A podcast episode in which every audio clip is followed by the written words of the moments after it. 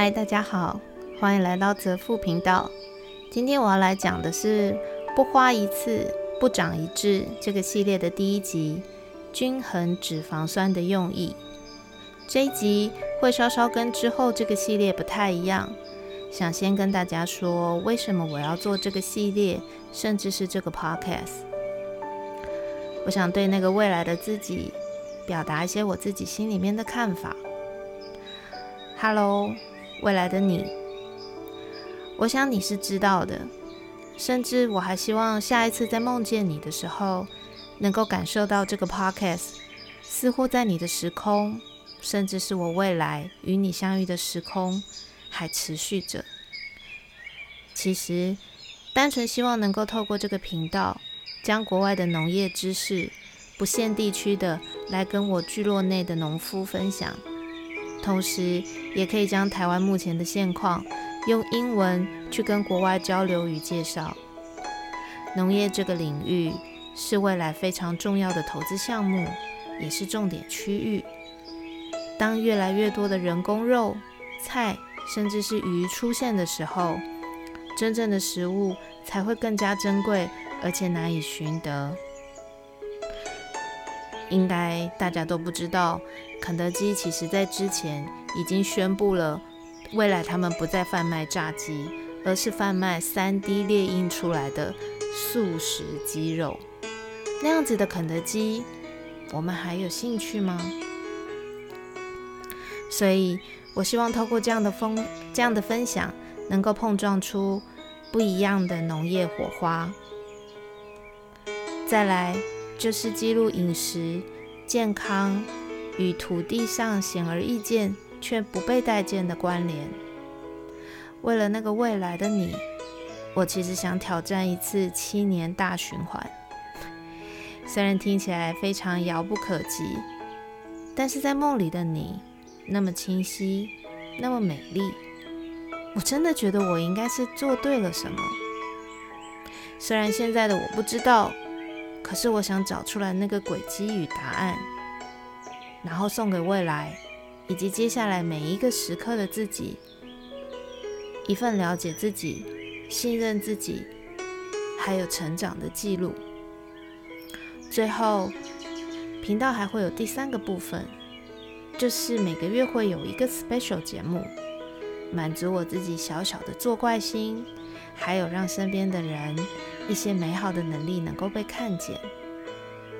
当然，我必须坦白说，我还记得前几集信誓旦旦的提到要每天更新，可是，在第三集之后就销声匿迹了。你知道为什么吗？原因其实很简单。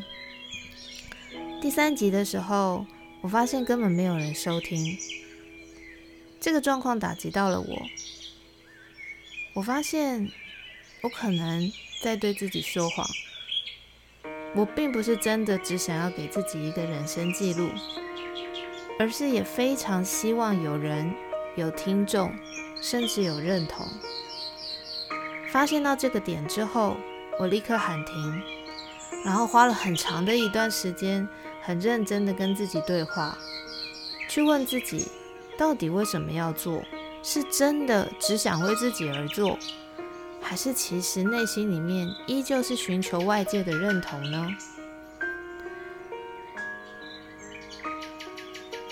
花了一点时间，到今天终于可以坦然又舒服的继续更新下去。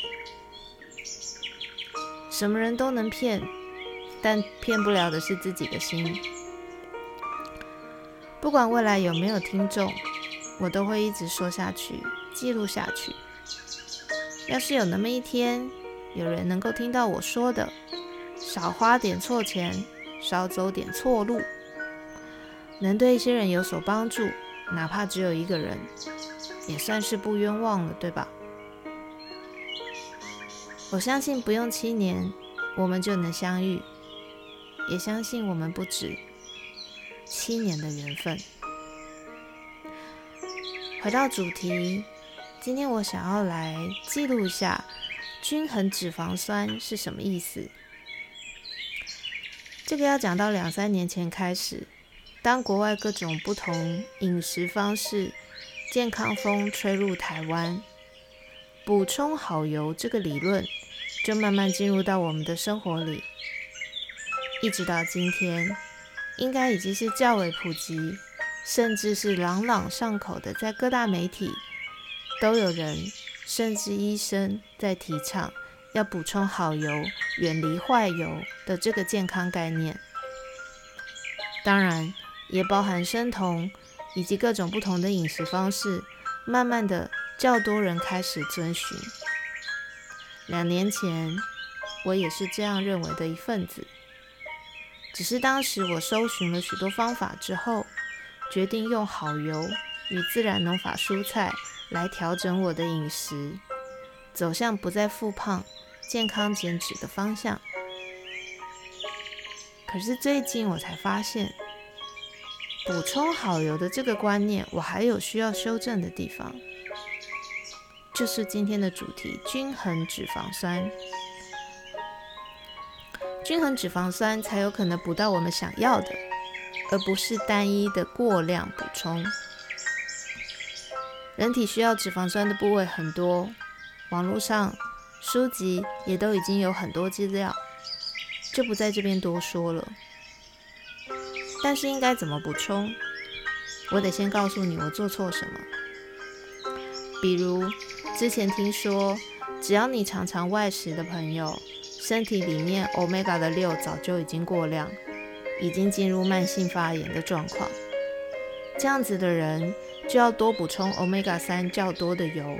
来去帮助身体将发炎的症状减缓，身体才会健康。所以不管是鱼油、磷虾油，甚至是硬加果油、紫苏油、亚麻籽油，都是大热销的状态。我当年也是单一用硬加果油、磷酸磷虾油、紫苏油的一派。重点来了，那个时候的我也是相信单喝一种油。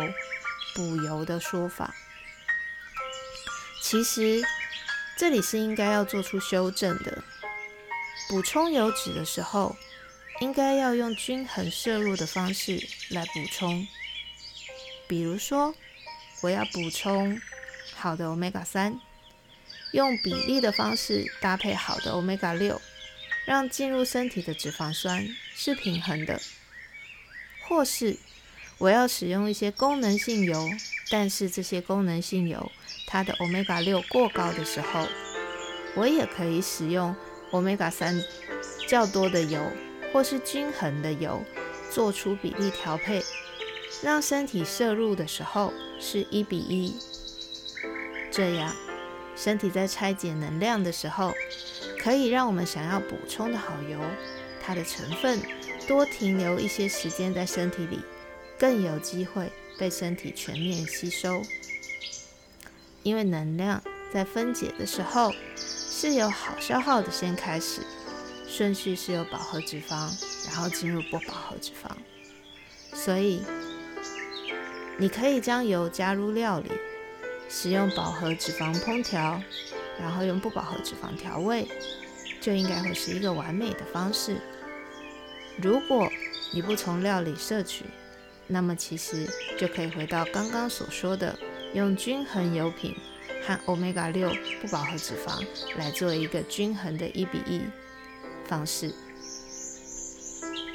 为了去感受这个说法是不是真的，刚好我在之前外食过多的情况下，脚上的汗疱疹又再度的复发。除了使用远离外食。还有间歇性断食有帮助之外，我将黑种草油与印加果油二比一的方式同时补充，印加果油二，黑种草油一，或是有些时候我会用亚麻籽二，黑种草油一来做这样子的一个组合。脚上的皮肤竟然很明显的在新生皮肤与恢复保水的状态。来到了之前只单喝黑种草油的时候没有发现的速度与效果，看起来这个方法对我的身体来说是有用的。我还会继续持续的使用下去，同时去观察手脚皮肤还有脸上皮肤是不是都能够持续的维持比以前更保水的状态。均衡脂肪酸的使用方式，也能够让身体有充分的时间去吸收或交换里面的成分。这就是我前一阵子听到的，也正在实践的一个改变。均衡脂肪酸让身体不会偏向某一个部分，比如说欧米伽三过多，身体就会一直在抗发炎，而让发炎的这个功能渐缓，或是说。欧米伽六摄取的过多，让身体原本在发炎的状态更加持续，而失去了抗发炎的能力。过度的发展一直以来对身体来说都不是一个好的现象。撇开身体已经慢性发炎严重的人，要先降下发炎指数之外，其实每一个想要补好油的消费者，或许都可以一同思考均衡脂肪酸这一个方法。所以，未来要补充任何油脂的时候，去看看手边所有的油类，然后均衡的组合它们，或许会有意想不到的事半功倍的效果。这个主题的下一集，我想来记录一下，在寻找这些油的时候，看到一些有趣的功能油，比如说元宝枫子油、杜仲油。奶蓟油，这些都是我之前没有听过的，我对他们产生了好奇，希望下一集可以来了解一下这些油从哪里可以购得，或是说对身体有什么帮助。好啦，今天这一集就先到这边，我相信我们都会很好的。